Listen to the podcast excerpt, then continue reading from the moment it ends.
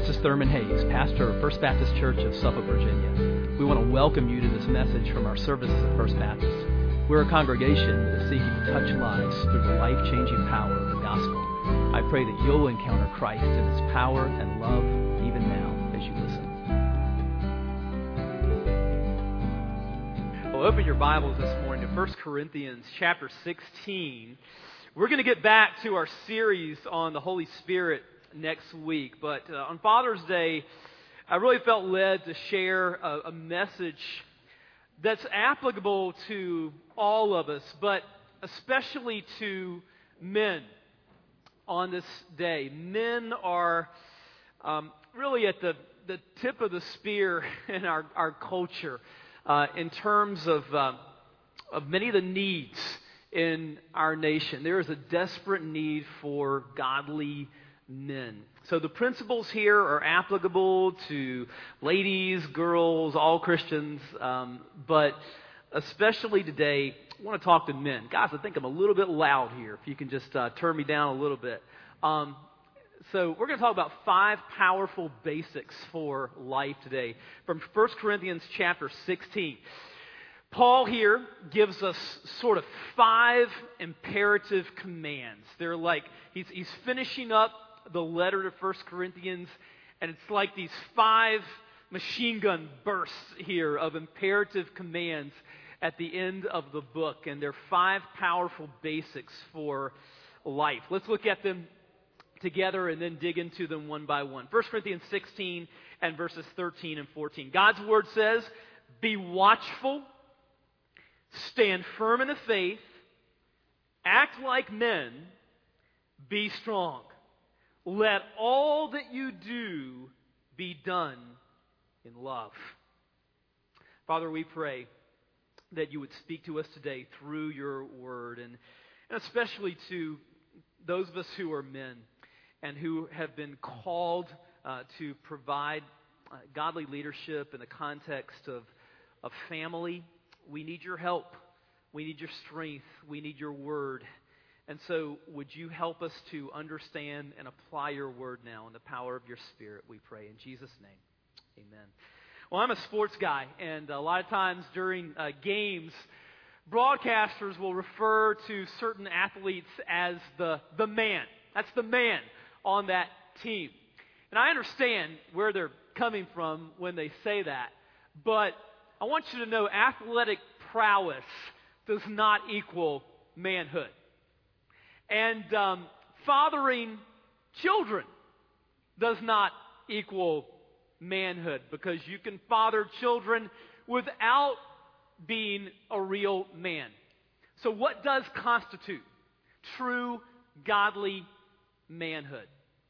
Well, God's Word tells us that, and we see that in this text as Paul just fires off the, these five commands at the end of First Corinthians, and we're going to dig into each one of them. But before we do, I want to lay a couple of, uh, of layers of groundwork here. Okay, first of all, these five commands are basic. They're basic. You know, success in any field comes when we do the basics well over the long haul. The late Dean Smith was the coach of the University of North Carolina's basketball team for many years, built a dynasty there. And every day before practice, every Carolina player would find a little note card in their locker that Coach Smith had placed there. And it would contain a thought for the day. And on those cards each day, uh, they would not find some, you know, intricate, uh, complex facet of basketball. The cards would say something like this catch the ball every time with two hands, or hustle after every loose ball. Just basics. But see, Smith knew that if his players were absolutely drilled into basics, then they would have a foundation for success. So these commands are basic. And then, second, these commands are succinct and clear. Succinct and clear. Now, many of us are going to be watching the final round of the U.S. Open golf tournament today. But just because somebody knows how to play golf really well, that doesn't mean that they can teach golf really well. If you've ever tried to play golf and if you've taken many golf lessons, you probably understand there are certain people who can play it well and some people who can teach it well and a few people that can do both of those, but uh, not everybody. And uh, maybe you've taken a golf lesson or two and you've emerged from that 30 minutes or 45 minutes uh, thinking, you know what, I'm, I'm paying this person to confuse me you know, even more. I mean, I entered into this really confused, but now you're telling me, hey, do this, do this, do this, do this, do this, and you're hopelessly confused um, by the end of the lesson. You know, and I'm paying you to do this uh, to confuse me. By contrast, there are certain teachers, like uh, the late Harvey Penick, who taught uh, at a, a, a, golf course in Austin, Texas for many, many years. He wrote a book about golf called The Little Red Book. And if you've ever read that, it's filled with these, these succinct and just under completely understandable, simple, uh, just clear directions, okay, about the game of golf. That's kind of the way that these five commands are. They're very succinct, very clear, very applicable. Okay? Let's dig into them one by one. What does God's Word say to us here um, about five basics for life? First of all, be alert. Be alert. Paul says here, be watchful. Now, the Greek word that is translated as watchful here occurs 22 times in the New Testament, always in the context of instructing us to be spiritually alert and awake as opposed to spiritual, spiritually uh, drowsy. Okay? Be watchful, be alert. First of all, be alert for the devil. Be alert for the devil. 1 Peter 5 and verse 8 says, Be sober minded, be watchful. Same word. Your adversary, the devil, prowls around like a roaring lion seeking someone to devour. So, guys, we have a supernatural enemy that seeks our destruction. And he is powerful, he's highly intelligent, he is cunning, but he is no match for God. So if we're cl- staying close to the Lord, nothing to worry about. Satan can't touch us. But if we're not walking in close fellowship with God, then we're very vulnerable to the attacks of the evil one. So the issue here in being alert for the devil is how closely are you walking with God? That's what makes the difference. But we're to be alert for the devil. Second, we're to be alert for temptation. Jesus says in Mark 14 38, watch and pray that you may not enter into temptation. Dealing with temptation begins by not entering into situations where you're likely to be tempted. Each of us needs to know ourselves. We need to know the the situations where we're most likely to be tempted and, and not place ourselves in those situations. Proverbs 6:27 wisely says, "Can a man carry fire next to his chest and his clothes not be burned?" And so guys, what this is saying is that we're to create margin between ourselves and the fires of temptation. Because just one unguarded moment can destroy a marriage or destroy a family. One unguarded moment can lead to an unethical business decision that would ruin our testimony. One unguarded moment can lead to a moment of temper where words are shot out of our mouths like arrows that we are not able to bring back. Be on guard. You know, as a kid, I loved to go to Arlington and, and see the changing of the guard. So impressive. The focus of those guys and their gaze and everything, just straight ahead. Um, and uh, at Buckingham Palace in, in, in London, the, the guys with the, the red and the black furry hats, you know, and tourists try to distract them and whatnot, and they can't do it. I mean, their gaze is just fixed straight ahead, those guards at Buckingham Palace, and you think, hey, this, this place is impregnable. Well, that's what we thought until uh, a few years ago when uh, Queen Elizabeth uh, woke up in the middle of the night and there's this guy sitting at the end of her bed and it wasn't Prince Philip. Okay? Some loony guy um, had penetrated the security and he was wandering around the palace, and there he was, wanting to have a conversation with Queen Elizabeth in the middle of the night. See, the guards there, it, it, it looked impregnable. Okay, it looked impressive. It looked like it was highly guarded. But um, the security was a mile wide and an inch deep. Okay, and there are many men who are like that. And they seem to have it all together. On the outside, looking at their lives, you would think they have it all together. Godly Christian men. And then something terrible happens and it blows up, and you think that happened to him? Him? Yeah. And, and see, here's the thing we are never more vulnerable to temptation than when we think we're not vulnerable. The scariest place that we can be is the place where we're saying, that could never happen to me. The Bible says this it says, Therefore, let anyone who thinks that he stands take heed lest he fall. So, be alert for temptation. Be alert. That's the first command. Second, stand firm in the faith. Paul says, be watchful, stand firm in the faith. Okay, there's a definite article there. The, the faith. It's what Jude is talking about. In Jude 3, uh, when he tells us to contend for the faith that was once for all delivered to the saints. In other words, there is a body of doctrinal truth. Okay, the truth of God's Word, the truth of the Bible.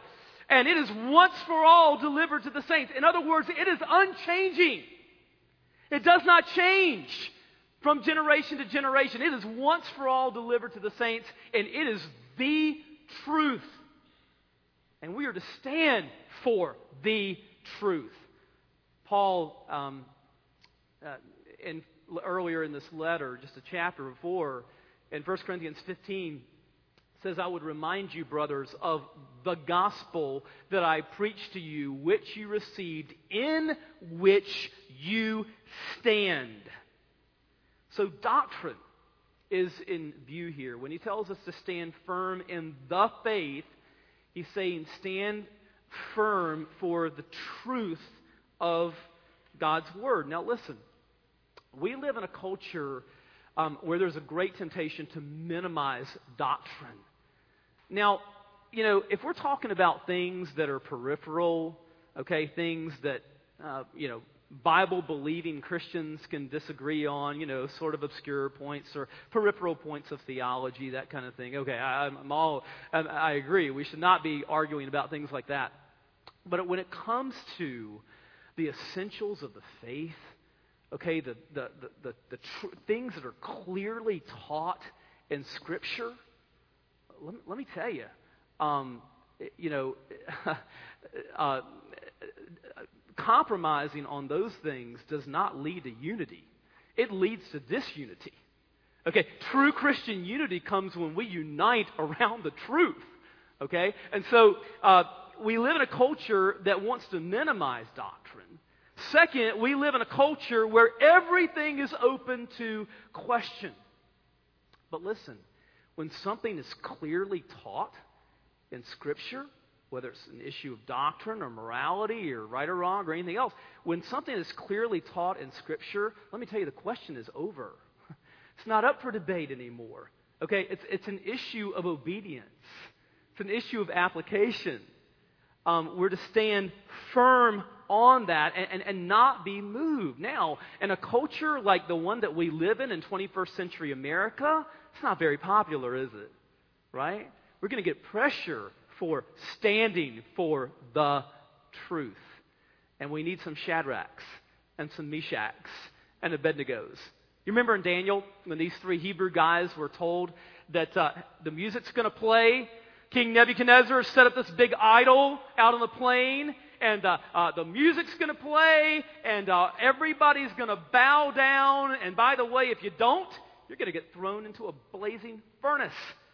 And so the music plays, and you know, hundreds of thousands of people bow down, and here are these three Hebrew guys standing there. And Nebuchadnezzar says, Maybe you didn't hear me correctly the first time. Let's go over this again. Okay? Music plays, everybody bows, and this time the furnace is going to be seven times hotter. And the music plays again, and uh, they don't bow.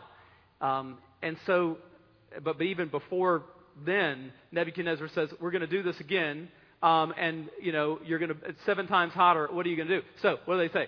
Daniel 3. Shadrach, Meshach, and Abednego answered and said to the king, O Nebuchadnezzar, we have no need to answer you in this matter. If this be so, our God, whom we serve, is able to deliver us from the burning fiery furnace, and he will deliver us out of your hand, O king.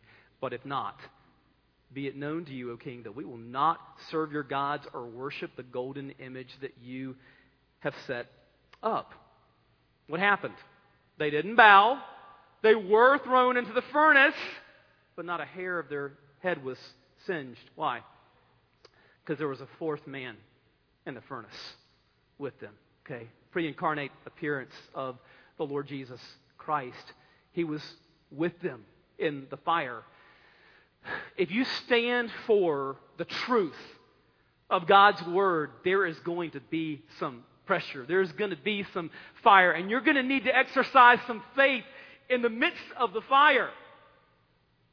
And the culture is not going to be with you.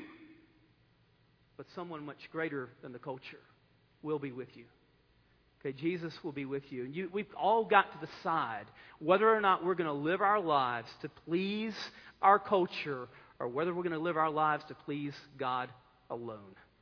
We need to nail that down in our lives. Stand firm in the faith. Third, act like men. Verse 13 again. Act like men. Now, he's not saying here act like men as opposed to women. He's saying act like men as opposed to babies.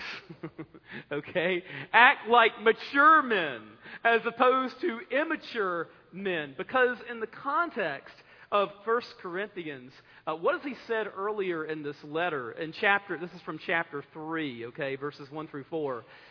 He tells them here, But I, brothers, could not address you as spiritual people, but as people of the flesh, as infants in Christ. I fed you with milk and not solid food, for you were not ready for it, and even now you are not yet ready, for you are still in the flesh. For while there is jealousy and strife among you, are you not of the flesh and behaving only in a human way? For when one says, I follow Paul, and another, I follow Apollos, are you not being merely human? See, Paul, earlier in the letter in chapter 3, is referred to the Corinthians as infants. He says, you're, you know, you're supposed to be grown people. You look like adults but when you open your mouths, a pacifier ought to be insult, inserted. Okay? Because you're acting like babies. You're acting immature, you know, in all of your, uh, your quarreling um, and, and so forth. Um, now, listen, uh, we see this a lot, and I see it especially uh, in, in men in our culture. I see a lot of men. This is the contrast, okay? The contrast here, when he says act like men, it's not act like men as opposed to women. It's act, acting like a mature man as opposed to a man who's acting like an infant. All right? We see a lot of this in our culture today. I mean, there are just a lot of men who just flat out need to grow up. You know, guys who you know, they're, they're leaving their wives and their families. You know, these guys in their 30s, 40s, whatever, midlife crisis. And, uh, you know, uh, they say, like the former governor of South Carolina, I found my soulmate. And their soulmate happens to be somebody other than their wife. They say, oh, but I'm in love. And I want to say, dude, grow up. Grow up. Man up. You're not breaking up with your junior high or high school girlfriend here. You made covenant promises before God and before people. Grow up. Be a man. Now, you know, Tim Keller in his book, The Meaning of Marriage, which I highly recommend, Keller says that up until like the 1960s, virtue among men the, the main virtues that characterized a real man, it, they were things like self restraint, okay, and self control, and self denial.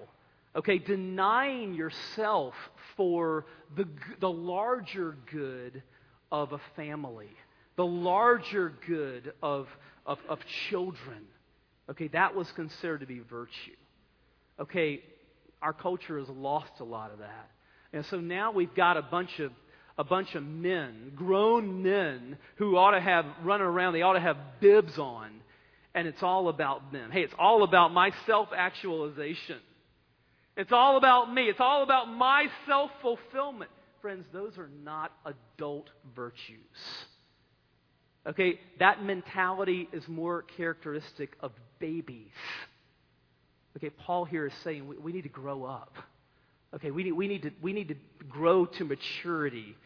As he says in Ephesians 4:13, until we all attain to the unity of the faith and of the knowledge of the Son of God to what? To mature manhood, to the measure of the stature of the fullness of Christ. Act like men. Fourth, be strong. Be strong. Verse 13 again. When he says here, be strong, literally it says, be strengthened. So the strength is not ours, it's the Lord's. As he says in Ephesians 6:10, finally be strong in the Lord and in the strength of his might. The strength is, is God's strength. Now, this does not imply passivity on our part. Okay? in order to be strong in the Lord, to appropriate God's strength, we're called to be disciplined ourselves. You know, our Haiti team was often with a, a Haitian uh, man on this trip who drove us different places and was with us a lot named Josier. Josier can bench press 450 pounds. We felt really good with Josier around. Um, but you know what? Josier didn't get that way by walking into, into gyms and looking at the barbells and saying, yep, that would probably make somebody strong. He had to pick them up, right? He had to begin to work out. The Bible calls us to work out spiritually. Paul says in, uh, in 1 Corinthians 9.25, all athletes are disciplined in their training. They do it to win a prize that will fade away, but we do it for an eternal prize.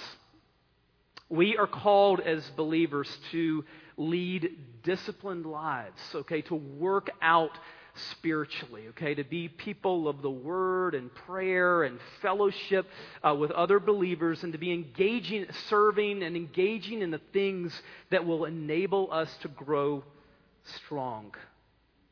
Be strong.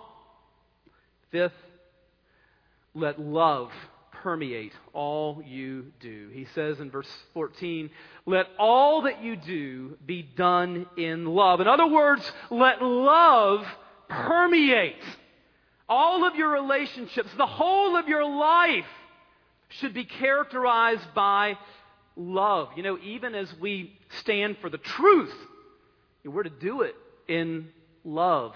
I love what John MacArthur says about this. He says, Love complements and balances everything else. It is the beautiful, softening principle. It keeps our firmness from becoming hardness and our strength from becoming domineering. It keeps our maturity gentle and considerate. It keeps our right doctrine from becoming obstinate dogmatism and our right living from becoming smug self righteousness.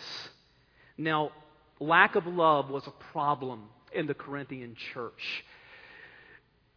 First Corinthians has what we call the love chapter in chapter 13. Paul does not write this love chapter uh, in 1 Corinthians 13 so that we would have something pretty to read at weddings. He is addressing a practical issue in the Corinthian church, and, and it was this they were gifted, they had all kinds of things going for them. Um, they had lots of you know knowledge and spiritual gifts and uh, lots of things were going were going uh, they had they had going for them, but it was all being undermined. Why? Lack of love. Lack of love. That's why he writes the love chapter. Okay, that's why uh, he puts this, this phrase at, at the end of, of, of verse 14, in verse 14, which really kind of, it kind of summarizes so much that he's been trying to communicate in the first letter to the Corinthians. Let all that you do be done in love. You know, guys, the, the, the quickest way that we can lose the respect of our families is to be one person when we're at church and when we're out in public, and to be another guy behind the closed doors of our home. To be one person in public and then to be unloving in the context of our families. The quickest way that we can undermine our testimony among unbelievers in the community is to be a guy who is religious but mean.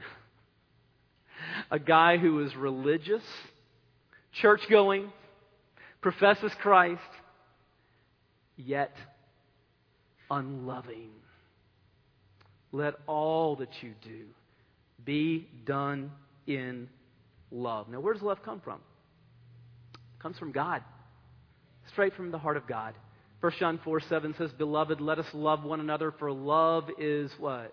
From God. And whoever loves has been born of God and knows God. And God has shown us his love ultimately in what? In the gospel, right? Just a few verses later, John says, We love because he first loved us. It's understanding the amazing grace that we have been shown in Christ, the love that we have been shown in Christ that enables us to love others. Let's pray together. Father, we thank you for the gospel. We thank you for the incredible love that you have shown us in Jesus. And I pray for every person here, and uh, especially the men, especially fathers, uh, today on Father's Day. We pray that you would help us to, to get the love of Christ that you've shown us in the gospel deep within our minds and hearts, that we would be men of love, where love is permeating all of our conversations and the way that we carry ourselves uh, around uh, people, beginning with our families and, and moving out from there. We know that we can't do that alone. We know it comes from you. Love is from God. Uh, we need your help. We need your strength. I pray for any man here today uh, that just needs to turn to you and say, Lord, I need you. I need you. So we just continue to pray. And maybe that would be the, the cry of your heart today. Just to come before the Lord and say, Lord, I need your help. I can't do this alone. I can't be the man you call me to be, the Christian that you call me to be um, on my own. I, I, I desperately need you.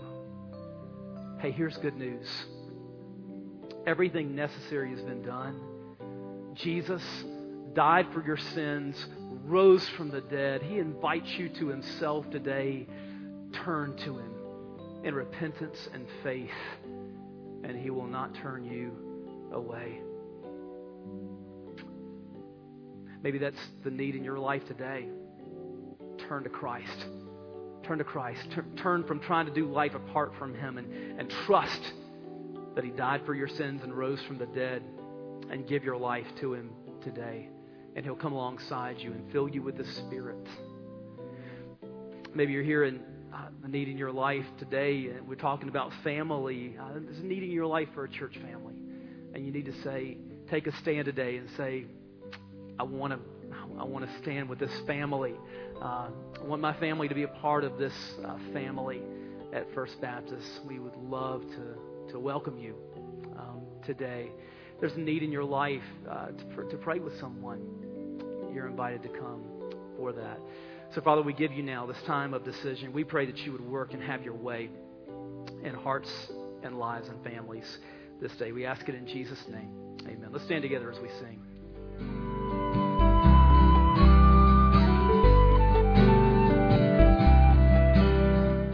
I hope you've been blessed by this message. Christ is the answer for every need, now and for all eternity. As someone once said, Jesus plus nothing equals everything. and everything minus Jesus equals nothing. Have you trusted in Jesus as your Savior? If not, why not now? His arms are open wide to receive you. It may help to pray a prayer like this Father, I know that you are holy and that I have sinned and fallen short of your glory. I know that you are a righteous God who must punish sin. But I believe that your Son Jesus took my punishment for me, died in my place, and rose from the dead so that I could have eternal life. Right now, I turn to Jesus and trust in his finished work for me. In his name I pray. Amen. You know the Bible says this in John 1:12, to all who did receive him, who believed in his name, he gave the right to become children of God. And that means that if you've received Christ, God has adopted you as his beloved child, his very own son or daughter. Just imagine it. Almighty God, the Lord of this universe, the one who possesses all authority in heaven and earth, is now your loving Father, and you are his child. You say, I love him. How can I honor God with the rest of my life? Well, when you love someone, you want to spend time with them. We get to know God through His Word, through prayer, and through His people. I would encourage you to pick up a copy of the Bible and begin to read it. Begin to pour out your heart to Him in prayer. And find a church family where the Bible is preached, where Christ is exalted, and where His love is flowing. If you're local, I want to invite you to the church I pastor, First Baptist Church of Suffolk, Virginia. I'd love to meet you and help you in your Christian journey.